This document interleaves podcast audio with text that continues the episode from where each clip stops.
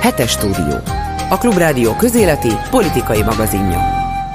Folytatjuk a hetes stúdió adását, és ha hangminőségbeli különbséget vettek észre a hallgatóink, annak egyetlen egy oka van, hogy immár négyen ülünk a stúdióban, és valamennyien maszkban, emiatt már előre is elnézést kérek a hallgatóktól.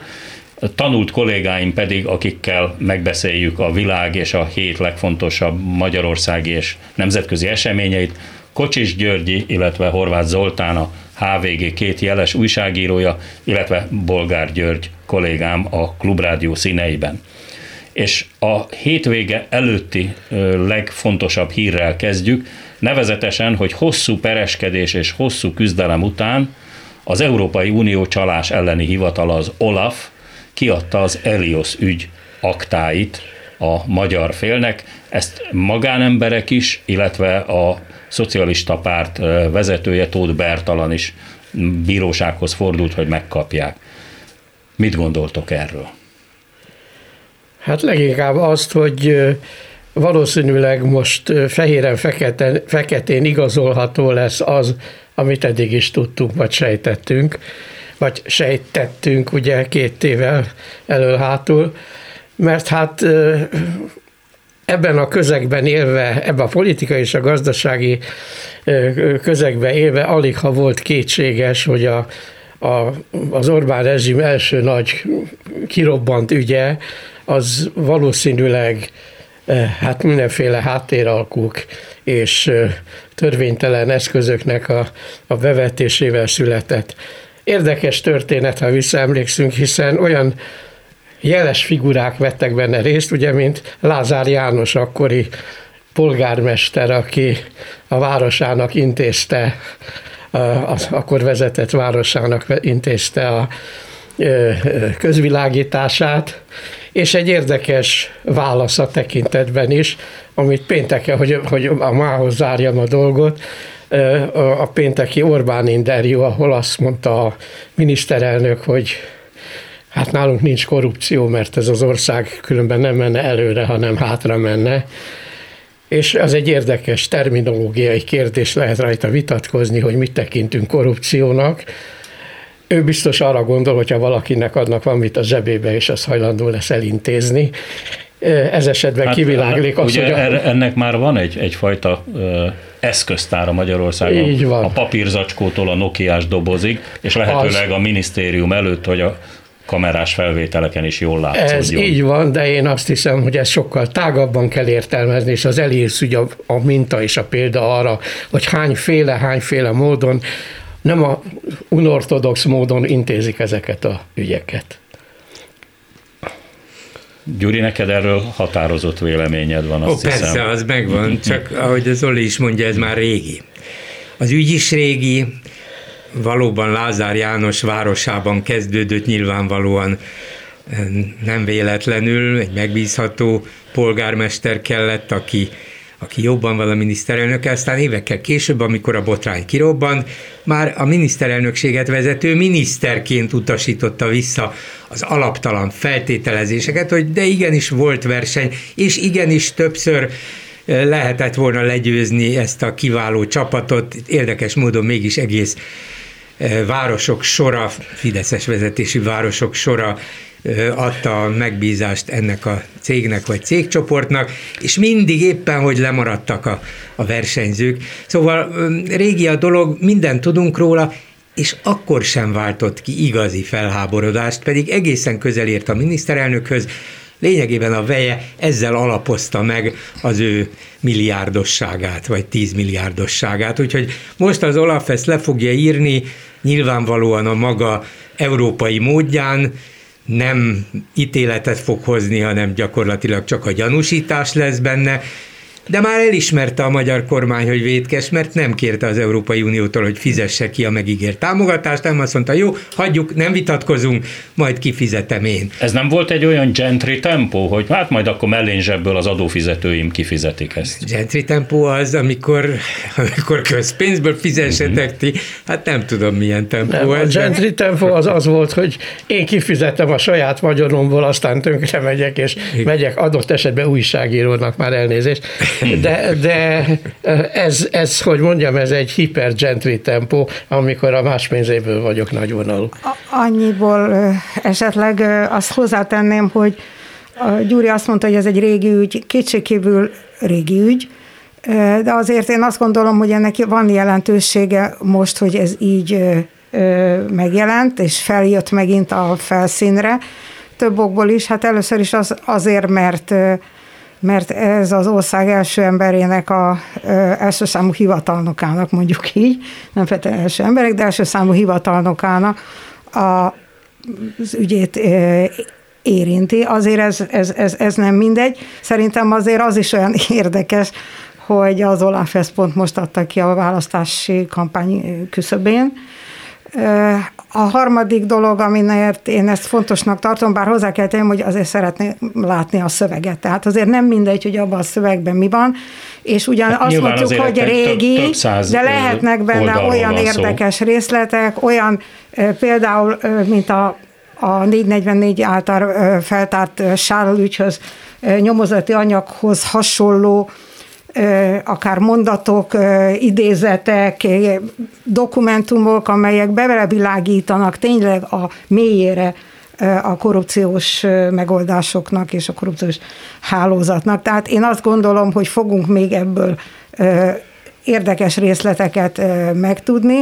Azon kívül ez egy bizonyító, tehát nem mindegy az, hogy valamit csak úgy tudunk, vagy pedig vannak rá effektív bizonyítékok, dokumentumokkal és vallomásokkal. Ez aztán továbbá rávilágít ugye a, az ügyészségnek konkrétan Polt Péter e, mulasztásos e, hibáira, és akkor finoman fogalmaztunk. Tehát azt, hogy mi hatja meg a magyar népet, vagy mi nem, ezt nem tudom, de hogy ez egy nagyon fontos dolog, azt viszont én merem állítani. Valahogy abban nem hiszek, bár te jobban ismered Brüsszelt, hogy az Olaf kifejezetten a választások előtti utolsó két hónapig várt, hogy most adja ki.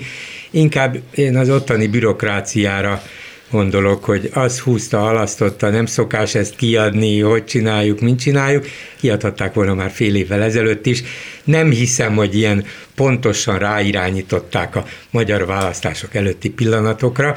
Ez az egyik. A másik, hogy elég sok részletet tudtunk belőle, eddig is. Nem kellett hozzá Olaf jelentés. Be volt, hogy a Tiborc cége hogy állt össze, hogy a, hogy a cégtársa írta ki a pályázatokat számos városnak, tehát saját maguk számára ők név szerint írták ki a pályázatot, hogy úgy béreltek föl, vagy ösztökéltek különböző versenytársakat, ti is induljatok, ti is, de azért volt egy-két olyan momentum, ahol, ahol azt mondták, hogy na éppen ebben kell rosszabb ajánlatot tenni, hogy kiderüljön, hogy mégis az Elios a legjobb. És ezt egyszer megcsinálták, jó, tévedtünk, rajta vesztettünk, majd a másik, másik városnál mást fogunk csinálni, hogy nyerhessünk.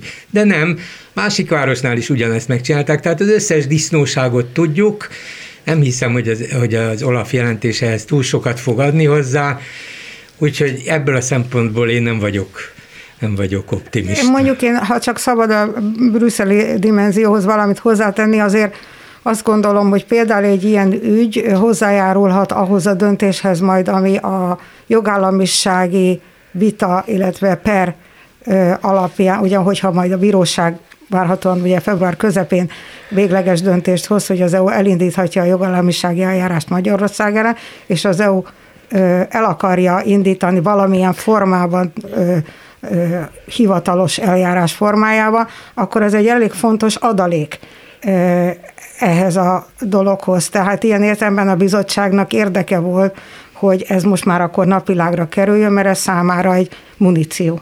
Hát amennyire tudom az első hírekből, itt összesen 17 önkormányzat közvilágítási tenderénél találtak visszaélésre utaló jeleket, illetve bizonyítékokat az Olaf emberei. Tehát azért nem, ez nem egy kis ügy, és hát amit Gyuri mondott az imént, abból azért az következik, hogy rendkívül primitív is ez az egésznek az elintézése, tehát ez akár a mixáti korba is lehetett volna. Én ennél azért, hogy mondjam, intellektuálisan egy picit összetettebb dolgot vártam volna, vagy gondoltam volna. Ehhez képest ez egy borzasztó egyszerű. Miért, miért primitív? Kellett hozzáismerni a magyar történelmet, a magyar irodalmat, és egy kiváló műveltséggel Igen. Valamint, valamint politikusok a miniszterelnök Igen. család, családi viszonyait, mert nyilván ez, ez, ez is sokat nyomott a, a, a latban. És hát ugye van egy olyan összetevője is ennek a dolognak, hogy Tiborc István 12 év alatt feltornázta magát fiatal vállalkozóként a száz leggazdagabb magyar közé, tehát ez a fiú ez valamit nagyon tud, ha más nem, akkor nősülni.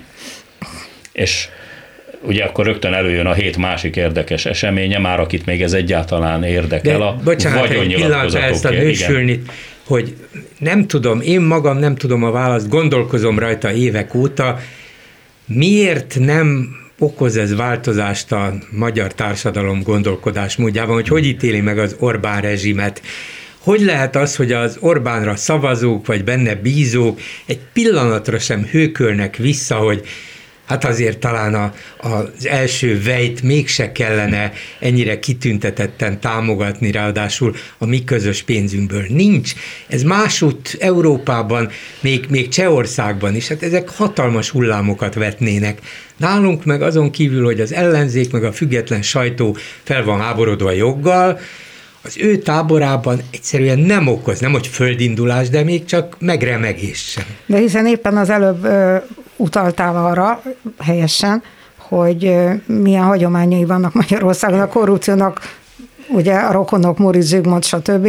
Tehát száz éves hagyománya van, ami nem szakadt meg soha, a szocializmus alatt is volt bizonyos más formában. Hát nagyon jól tudjuk, hogy kezdve attól, hogy a kemény blokkot adtál, ugye két forintos alá kipárnázva a, a blokkot a az eszpresszóban, akkor jobb kávét kaptál. Hogyha egy kicsit ez volt meg... a jattos kávé. Jattos kávé, a... hát a mai fiatalok ezt már nem tudják. Na de bocsánat, Hogyha, de bocsánat... hát itt, itt egészen más nagyságrendekről igen, van igen, szó. Ezt mert... ide akarok mondani, de csak hogy maga a jelenség, vagy az, hogy meg kellett kenni egy kicsit a tanácsi ügyintézőt, és akkor esetleg kaptál egy bérlakást, vagy egy kicsit jobbat kaptál, egy kicsit nagyobbat kaptál, hogy a Merkurnál meg kellett, meg kellett, kenni a, meg kellett kenni az ügyintézőt, és akkor megkaptad a megfelelő színű autódat, tehát ennek nagyon komoly, hogy a hálapénzről nem is beszélve, az orvosi hálapénz.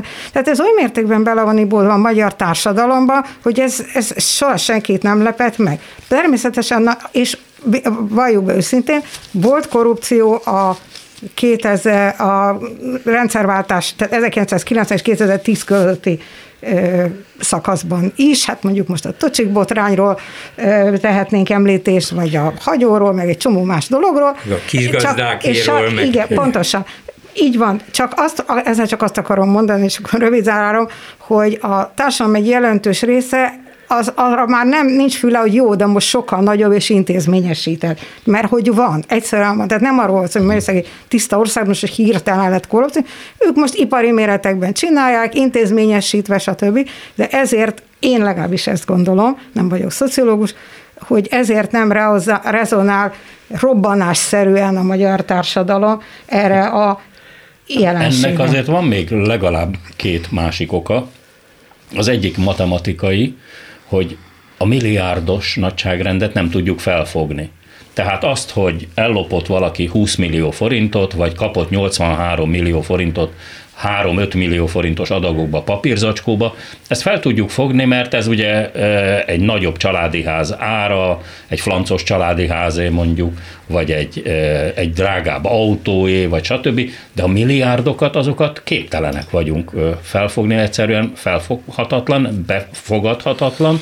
Másfelől pedig, hát ugye erről, hogy ilyen szintű a korrupció, Erről nagyon sok magyar állampolgár egész egyszerűen nem értesül, mert hozzá csak a megyei lap jut el, esetleg a Magyar Nemzet, és megnézi az M1 híradóját, hát ebben az nem lesz vezető anyag. Mondanék még egy okot, mert ugye tulajdonképpen Véleményem szerint a korrupció az mindenkit dühít, hiszen a Hoffi nagyon szellemesen mondta, korrupció az, amiben, amiben engem kihagynak. Tehát gyűlöltük azt, aki előbb kapott Skodát meg Ladát, gyűlöltük azt, aki, aki előbb jutott lakáshoz és korrupció útján, tehát magyarul a düh, a polgár düh, az meg volt bennünk.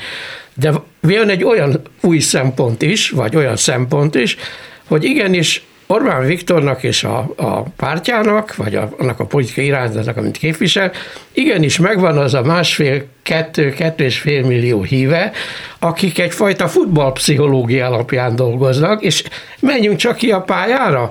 Ha mi játékosunk fölvágja az ellenfél csatárát, és az repül 6 métert, akkor milyen fasz a gyerek?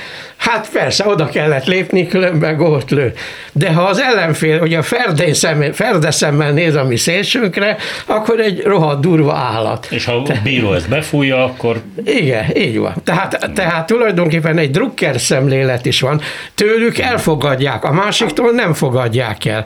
És ezt Viktor, a, a, az Orbán Viktor féle rezsim nagyon jól építette föl, hogy igenis ők, ők harcolnak ezért a nemzetért, magyarán szinte megérdemlik azokat a kis előnyöket, amiket maguknak eh, kikaparnak. De Zoli, bocsánat, itt nem kis előnyökről van szó, hanem egész iparágak ellopásáról van szó, illetve egy olyan gazdasági hálózat kiépítéséről, ami szinte értelmetlenné teszi a választásokat, hiszen az Orbán köré szerveződött gazdasági háló az ma már olyan erős, hogy független attól, hogy ki fog nyerni a következő választásokon, egy olyan gazdasági erő lesz, ami megköti a kezét, hogy gyakorlatilag diktál a piacon, és a politikusok mondhatnak, amit akarnak. Van egy ugye konteós kifejezéssel élve egy olyan háttérhatalom, egy gazdasági hatalom, amit nem lehet majd megkerülni. Most beszéltél erről, ez, egy, ez az a nagyságrend, amit nem lehet látni. Azt, hogy valakit fölrúgnak, elgáncsolnak, ezt lehet látni, Igen. és lehet értékelni. Van erre egy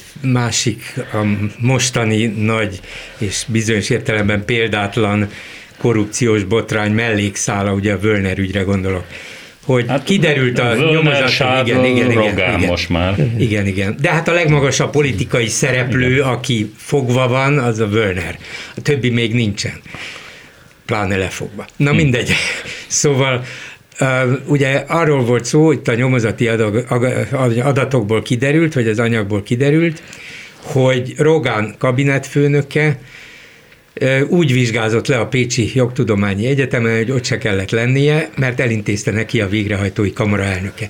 Ez nagy visszhangot keltett, ez valószínűleg az átlagemberek körében is könnyen érthető. Na hát fel vagyok háborodva, Na de persze, hát most jó, szörnyű, de hát nem olyan nagy dolog. Miközben sokkal nagyobb dolog, és erre már nincs igazán figyelem, és nem, nem igazán lehet érteni, vagy nálunk nem igazán értik, hogy a kabinetfőnök apja, valamilyen ingatlanos vagy gazdag ember, aki Rogán Antalnak kiadta bérbe, vagy ingyen, vagy szívességből, vagy nem tudjuk mennyi pénzért a luxus lakását, vagy egy luxus lakást, amikor Rogán éppen válófélben volt, vagy elvált. Amikor és ugyanez el, az ember, igen, a gumimódra igen. növekvő és, ingatlanból, és nem csak, ugye, hát egy ilyen szívességet, akár szívesség, akár anyagi szívesség, egy miniszter a beosztottjának az apjától nem fogadhat el. Ez biztos, ebben minden miniszter Bocsánat, belebukna nyugaton. Országban. Igen, minden miniszter belebukna nyugaton.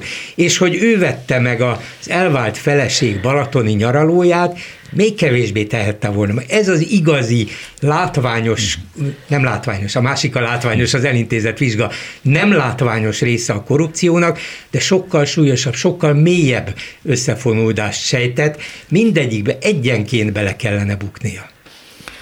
De hát ugye keletre kell nézni, és nem Még... nyugatra, és ott ez a tempó az teljesen megszokott, hiszen nem leszek most már nagyon meglepve, ha kiderül, hogy mondjuk egy fekete-tengeri nyaraló helyen ott Vladimir Vladimirovics csodapalotája mellett lesz egy kisebb ö, csodapalota, ahol Viktor Gyözövics néha meghúzhatja majd magát, Hát, ha még Lehet, el... hogy 60 pusztának fogja nevezni. még Igen. annyit szeretnék hát, esetleg visszatérni az Igen. eredeti kérdésedre, ugye, hogy, hogy Orbánnak volt nem először, tehát ilyen meg kijelentés ma reggel is, hogy hát Magyarországon nem lehet korrupció, tehát ő visszafele gondolkozik, nem lehet korrupció, mert hiszen van gazdasági növekedés, és hogy fejlődünk, és hogy ez ez milyen egy nyakatekert gondolkodásmód, ráadásul olyan értelemben nem is igaz, hogy persze valamennyi gazdasági növekedés nálunk is van, mert a világgazdasági konjunktúrából Magyarország is tudott, és még ma is most is tud hasznot húzni, de hogy relatíve Európában azok az országok a legszegényebbek, Románia, Bulgária, Magyarország, ahol a legnagyobb a korrupció is. Tehát igenis van összefüggés e között a két dolog között, és még Nyugat-Európára is lehet ilyen példát mondani, ha nem is a legfrissebb, de régi, mert azért az arra emlékezhetünk, hogy Olaszország az a Európa beteg emberének számotott évtizedekig. És Görögország. Görögország is, igen, csak hát Olaszország ugye még nagyobb, mert nagyon erős volt a korrupció, és még politikai korrupció is volt, most ugye ennek nagyon hosszú története van, és az a dolog akkor, és nem véletlen, hogy Olaszország fejlődött a második világháború után, például Németország, Franciaországhoz képest sokkal rosszabbul és sokkal nagyobb adósság. Számtalan oka van ennek, de a korrupció hozzájárult. És ennek, ennek a dolognak az vetett jelentős részben véget, amikor ugye a tiszta kezek mozgalma a az olasz igazságszolgáltatásban megindult, és a, felháborodtak az ügyészek és a bírók, és azt mondták, hogy nem hajlandók ebben a dologban többet partner lenni a politikai elitnek. Hát az sem volt azért egy diadalú, minden esetre hát Abszolút hát emlékszünk nem. azért, hogy mi Abszolút minden történt, nem. felrobbantott ügyészektől kezdve. A Levágott fülű politikusok, igen. igen. Igen, de hogy a társadalom ezt, ezt bizonyos nem fogadta el, az bizonyítja azt a változások. Olaszországban és Görögországban is. Viszont Orbán Viktor egy önleleplező mondatot mondott, hogy ő mennyire átvette a kádári stratégiát. Ő azt mondja, hogy minden nap, lehet, hogy így vagy úgy, de minden nap egy kicsit léptünk, vagy minden évben léptünk egy mhm. kicsit előre. Magyarán megmondva, miről van itt szó? Gyakorlatilag bevallja azt, hogy úgy fogadtatja el az egész rezsimet és a rezsimnek az egész működési mechanizmusát, hogy mindig valamit csöpögtet azoknak, akik adott esetben fölléphetnek ellene, és akik föllépnének, azok szembe kell állítsák azt, hogy nincs semmi, vagy kapnak valamit. Ezért aztán behúzzák fülüket, farkukat, és szavaznak.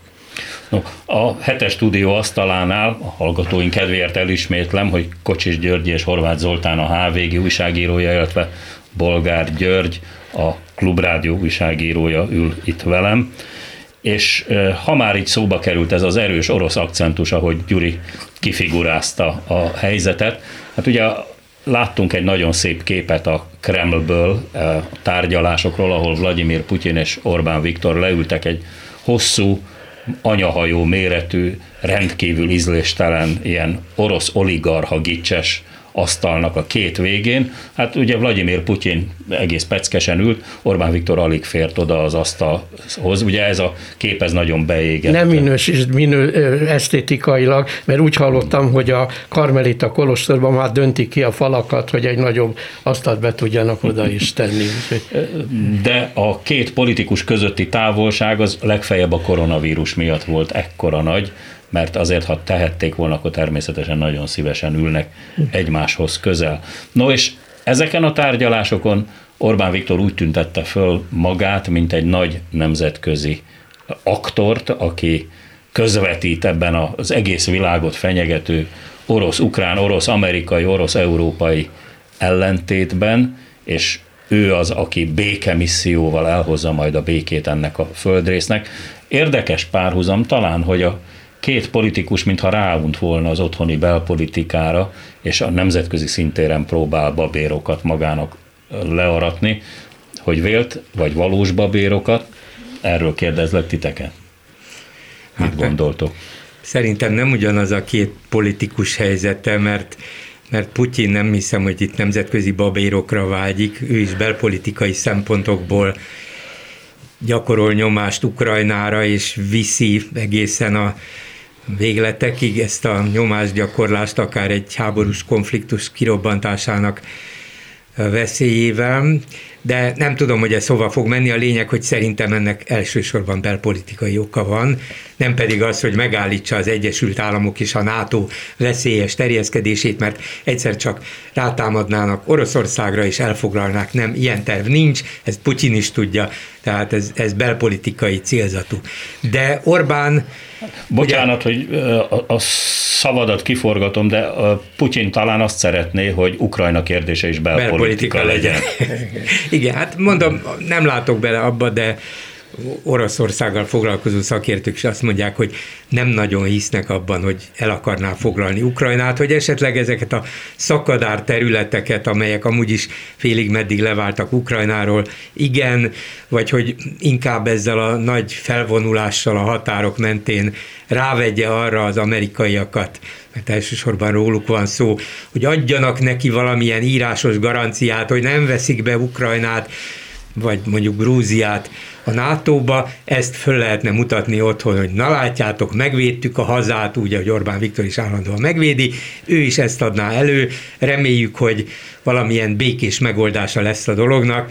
Én ebből az egész Orbán-Putyin találkozóból azért, ha már Orbán békemissziónak is nevezte már akkor is, meg így utólag is, Hát csak azt a következtetést tudtam levonni, hogy ha ez így lett volna, akkor Putyinnak legalább egy szava lett volna arról, hogy mennyire köszönjük, hogy Orbán Viktor, aki NATO tagországot, meg Európai Uniós tagországot képvisel, mennyire konstruktív módon beszélt erről. Nem, ő azt mondta, hogy tárgyalásokon tájékoztattam a Orbán Viktort, vagy a miniszterelnököt azokról a megbeszélésekről, amelyeket az, a NATO és az Európai Unió vezetőivel folytatunk.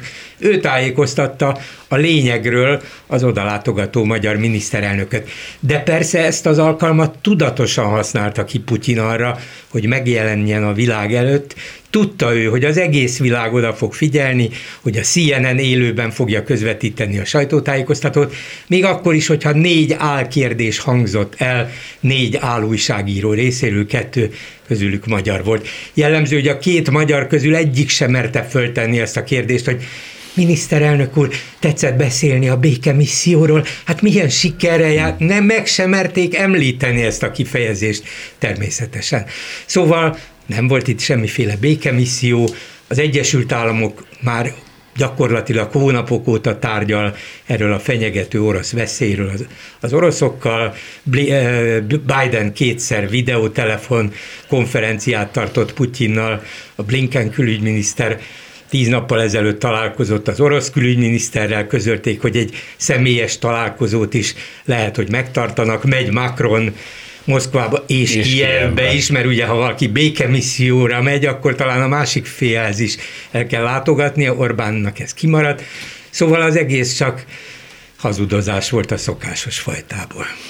Hát igen, én is azt mondom, hogy ez ilyen látványpékség volt mert igaza van a Gyurinak abban, hogy itt Putyinnak volt arra szüksége, hogy na most ki, megint egy idő után kiálljon és elmondja a kamerákba, és nem Orbánnak, meg nem a magyar sajtónak, hanem a világnak, főleg az amerikaiaknak, meg Nyugat-Európának, hogy ő mit követel. Hát kellett ehhez neki egy platform, egy fórum, egy alkalom, és Orbán meg, hogy most ezt nyilván előre tudta, hogy ez lesz, ő meg ott, hát biodíszletként ott ácsorgott, természetesen nem mondott semmi olyasmit, ami kellemetlen lett volna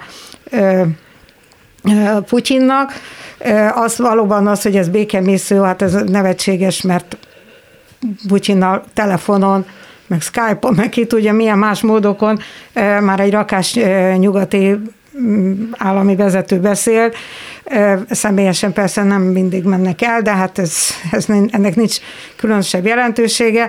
És amire még szeretném fölhívni a figyelmet, hogy ugye Orbán mindig azt mondja, hogy, vagy korábban ugye a híres mondása volt, hogy ne arra figyeljenek, hogy mit beszélek, hanem, hanem hogy mit csinálok. És persze ő itt most előadta ezt a, az orosz barát retorikát, és persze természetesen amúgy neki orosz barát a politikája, de azért az, arra érdemes figyelni, hogy eddig nem bétózott meg, lehet, hogy ezt Putyin akarta mondani, de eddig Orbán nem bétózott meg. Egyetlen egy ezzel a konfliktussal kapcsolatos NATO és EU döntést, Úgyhogy hát csak azért... az ukránok közeledését a NATO-hoz Nem Azt, a felvételi, csak a közeledésén jó, ezt De ez nem most meg. volt, nem, nem, ez, ez már korábban, ez folyamatosan volt. Persze, hát ő ezt zsarolási tényezőnek veszi, de per pillanat a szankciókat egyelőre legalábbis, ami készülik, vagy ami erről előzetes döntések voltak, nem vétózta meg, és mondjuk ma is, vagy tegnap talán nyilatkozott Ursula von der Leyen, mert most már egy elég komoly csomagot kezd összerakni az EU, szankciókra, hogyha erre szükség van, és azt mondta, hogy teljes egység van az EU-ban. Hát persze meglátjuk, amikor meglátjuk, de azt gondolom, hogy hogy talán Orbán sem mer odáig merészkedni, pláne ebben a mostani helyzetben, amiről az előbb beszéltünk, Olaf és jogállamisági eljárás, hogy megvétózzon egy ilyesmit. Érdek... Tehát értékén kell kezelni azt, amit ő beszél, csak ennyit akartam mondani. Érdekes, én ezt Orbán szempontjából egy más aspektusból látom. Én úgy gondolom, hogy Orbán ezt az alkalmat, amit megkapott a Putyintól, és amit részben Putyin, ebbe egyetértek, Putyin érdekében állt ez, ennek a fórumnak a megnyitása, hogy ő elmondhassa, és azt mondhassa el, amit akar, mindenféle különösebb ellenvetés nélkül. Orbán 19-re húzott lapot. Ő egy évek óta egy nagyon furcsa tojástáncot jár, ugye ezt hangsúlyozza is, Európa és Európa és a, Európa és a... tojástáncot, nem tudom, pávatojástáncot, igen. Hát a pávatojás is van a világon. Na mindegy, a lényeg az, hogy hogy tulajdonképpen ő most egy rettenetesen kényes helyzetbe került, mert abban a pillanatban, ha véget ér az olimpia, mert addig valószínűleg ez a két hét, ez a kölcsönös ökörrázás és fenyegetőzés egyében fog csak eltelni, véget ér az olimpia, és uram, bocsá, konf- fegyveres konfliktusokba torkolik akár melyik fél türelmetlensége vagy, vagy presztízsvédése okán, akkor egy egy, neki valamilyen módon szint kell vallani, és nagyjából egészében akármilyen értelemben van szint, gyakorlatilag egy vesztes pozícióba kerül. Magyarán a 19 úgy húzott lapot, hogy amennyiben békésen rendeződik a dolog, hát ez neki egy fantasztikus nagy politikai nyeresség lesz, mert akárki akár mit mond, ő volt először Moszkvában ebből a régióból, úgy értem az Európai Unióval, és ő nyitotta meg a jégtörés folyamatát, ugye, és hozott létre valamit, valamit, ami, aminek pozitív az eredménye, és ennek mindenféle diadát leakasztatja. De korán sem biztos, viszonylag nagyon kevés esélye van most pillanatnak annak, hogy ezt a hogy mondjam, ezt a diadalmenetet eljárhatja, eljátszhatja, és be is következhet, és akkor a szokás szerint, aki a pályafutásán rengeteg szerencsés tényező segítette az ő nemzetközi és hazai nimbuszának a növekedését, történhetett volna egy csomó minden pontosan rosszul vagy rosszabbul, és akkor ő emlékszünk a mélypontra, amikor a Fidesz akarta őt leváltani, tehát volt ő rossz paszba is, ha tetszik, de pillanatnyilag egyelőre részben blöfföl, vagy egy másik kártyát mond, mondok, 19-re lapot húzott, és Gondolom nagyon szorít, hát, hogy mi lesz teljesen, az eredmény. Teljesen igazad van, mert azzal, hogy ő békemissziót mond, ezzel nem fog semmit a fejére kapni Európától vagy Amerikától. Beszélj, amit akar, hát kit érdekel, tudjuk, hogy hova tegyük Magyarországot. Itthon viszont a saját táborának megint egy kicsit Ez nagyobb. Inkább egy ilyen választási plakát. Persze, persze. Hát látjátok, elintéztem ezt is. Hát ennyire komolyan vesznek engem mindenhol a világon. Mindenesetre reméljük, hogy az orosz biatlon válogatott nem az ukrán sztyeppéken fogja folytatni Peking után. Magyarán a síelő lövészek nem Ukrajna felé mennek tovább zöld egyenruhába. Viszont az orosz biztonsági követelések olyan érdekes gondolatokat vetnek föl, hogy olyan, mintha Vladimir Putyin mint egy lépcsőházi gondolkodó lenne, mert ezek a kérdések, amiket most a nyugat elé tár, ezek Oroszország részéről mondjuk 30 évvel ezelőtt, a Szovjetunió összeomlása idején, ezek relevánsak lettek volna. De hát azóta eltelt 30 év, és most kezd olyan biztonsági követelésekkel fellépni, amelyek eh, nem tudom én, még Mihail Gorbacsov vagy Boris Jelcin idején lettek volna jogosak, de most, amikor már a NATO bővítés egy befejezett tény. Jogosak akkor sem lettek volna, a, a, balti, a, a balti országokat, de Oroszországnak ezt nem lehet tőlük elvitatni. Akkor még hogy, azonnali kérdések lehettek volna, hogy nekünk akkor ezzel még a, Erről még lehetett volna valami fajta tárgyalást kezdeni, vagy, vagy, vagy ilyesmi, és Oroszországnak legitim joga, hogy, hogy a bekerítéstől való évszázados fóbiáit hangoztassa, de most, amikor már a három balti tagállam NATO tag, amikor Lengyelországtól kezdve Romániáig NATO tagállamokról van szó, akkor nagyon furcsa ezekkel így, így egy ilyen Jalta kettő megállapodással előjönni. Szerintem két oka van ennek. Uh-huh. Az egyik a, az energiaválság, ami megerősítette Oroszország helyzetét legalábbis átmeneti idő, és az átmeneti idő lehet, hogy egy-két évig vagy még tovább eltart. Tehát Európa itt mindenképpen beszorult helyzetben van, és a szankcióit is ennek megfelelően kell mérlegelnie, hogy Oroszország elzárhatja a gázsapokat, ezt az oroszok tudják. Ez az egyik. A másik azonban ennél egy kicsit kevésbé aktuális, vagy kevésbé napi, de beleillik abba, hogy hát miért nem akkor, miért nem 20 valahány évvel ezelőtt. Oroszországnak ma lett egy szövetségese. Az elmúlt években egyre nyilvánvalóban lett egy szövetségese, az Egyesült Államokkal, a NATO-val, a nyugattal szemben Kína. Nem véletlen, hogy Putyin két nappal azután, hogy fogadta Orbán, bár ennek semmi köze hozzá, eh, találkozott a kínai elnökkel, és gyakorlatilag ketten mondják már azt, hogy a nyugatnak a házi terjeszkedését, milyen terjeszkedés meg kell állítani. Vagyis Kína szövetségessé lépett elő Oroszország számára, megerősíti Putyint, és miután az Egyesült Államok ma már Kínát talál, tartja a legfőbb ellenfélnek, és a leginkább kordában tartandó országnak, hát most kettős problémával néz szembe, itt a konkrét ukrán veszélyhelyzettel, és azzal, hogy egymás mellé álltak, ezek a korábban nem túl jó kapcsolatot ápoló nagyhatalmak. Úgyhogy hmm. szerintem ez módosítja az orosz politikát ma is, de ez a következő években is. És, és van még egy, Igen. van még egy, ugye abban az időben, amikor ezt te említetted, hogy fölvethették volna, vagy föl kellett volna vetniük az orosz birodalom szempontjából, akkor nem Putyinnak hívták az a ország első emberét, aki nyilvánvaló a, a, a, az orosz gloár és az orosz birodalmi tudatnak egyfajta reneszánszát alakította ki. Magyarán megmondva, ő spét vagy nem spét, most állt elő hogy jól időzítve, sajnos a szovjet orosz, bármelyik korszakot nézzük, diplomácia mindig jól sakkozott. Először is mindig sokkal erősebbnek tudta magát mutatni, mint amilyen volt valójában, tehát mindig föl, tud, föl tudta venni azt a pozíciót, azt a tárgyalási pozíciót, hogy őt nagyon fontosnak kellett venni, mert olyan helyzeteket teremtett maga körül a világban a szövetségeseivel, és jól használta ki az ellenfeleinek a bizonytalanságát, hogy, hogy jó pozícióban volt.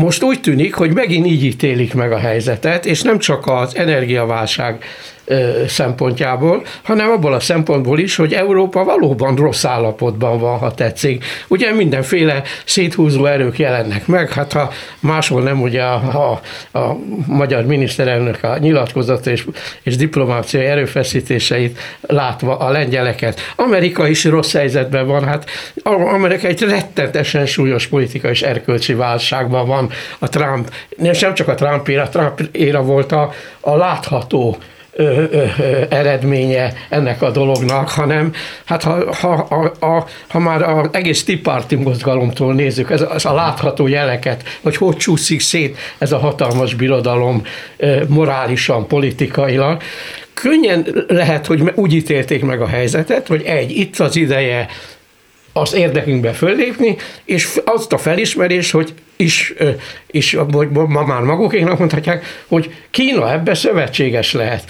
Nem csak beszélt a, a kínai államelnökkel, ott van az olimpia megnyitóján. Tehát ez egy olyan gesztus, amikor más országok diplomáciailag bolykottálják az olimpiát, ami egy nagyon fontos lehet Kínának. Hát igen, de talán hosszú távon hosszabb, tehát több évtizedes távon, ha előre gondolkoznak az orosz diplomaták, akkor van aggódni valójuk, mert Kínának borzasztó nagy az étvágya, és ott van egy közös határon egy olyan terület, ami tele van olyan természeti kincsekkel, amelyek borzasztó fontosak Kína számára, csak éppen Oroszországtól kell őket megvásárolnia.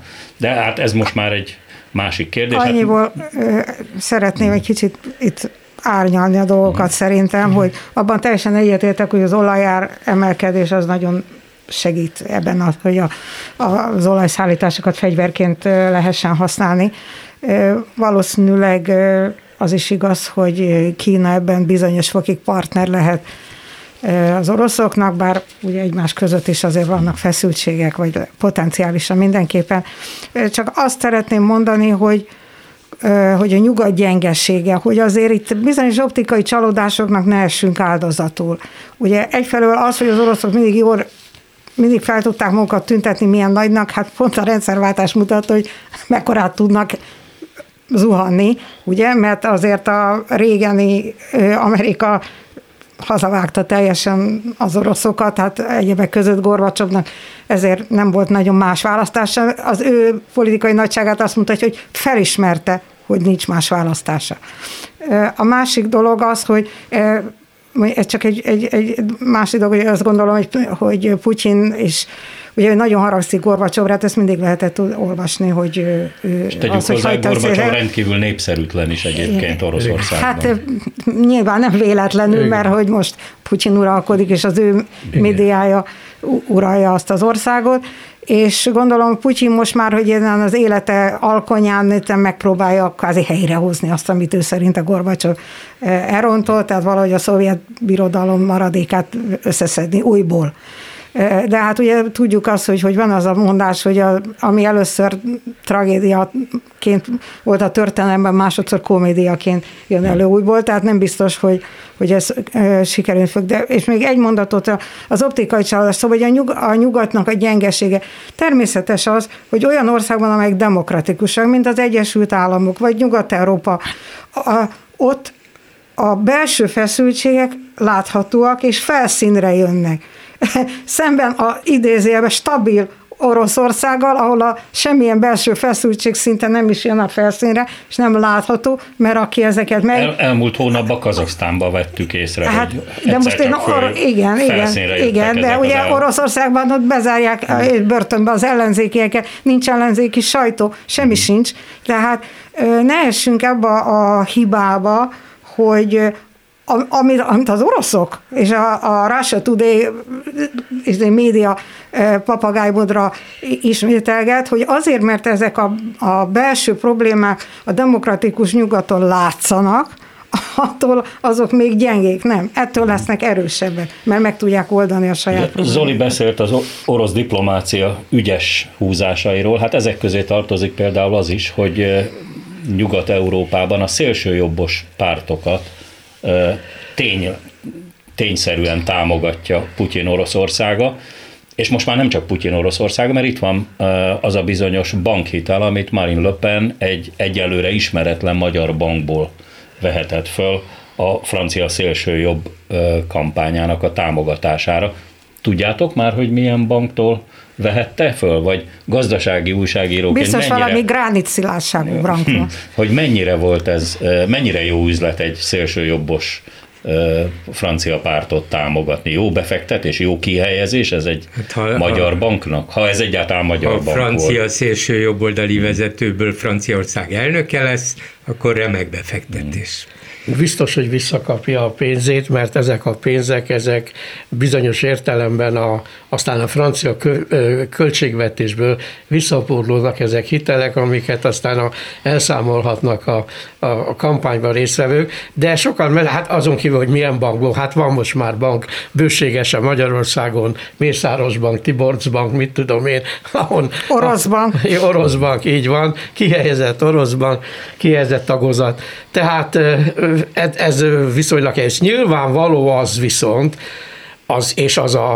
a francia diplomácia és a politika számára sem kétséges, hogy hát azt tudják, hogy ezek a bankok meg sem mozdulnának pusztán, ha Löpen asszony belépne a kapun és előadná a hiteligényét, mert hát természetes, hogy, hogy ők olyan fajta, ha tetszik úgy, támogatás, biztosítékot szeretnének hátteret kapni ehhez a, a hitelhez, ami egy bizalmi kérdés, és nem feltétlen anyagi kérdés, amit adott esetben a magyar politika megadhat. És én nagyon kíváncsi vagyok arra, hogy a Macron, a Macron jelenlegi elnök és nem kis valószínűséggel következő francia elnök milyen hogy mondjam, érzéssel és reakciókkal veszi tudomásul azt, hogy az ő Európai Uniós tárgyalópartnere lének az országa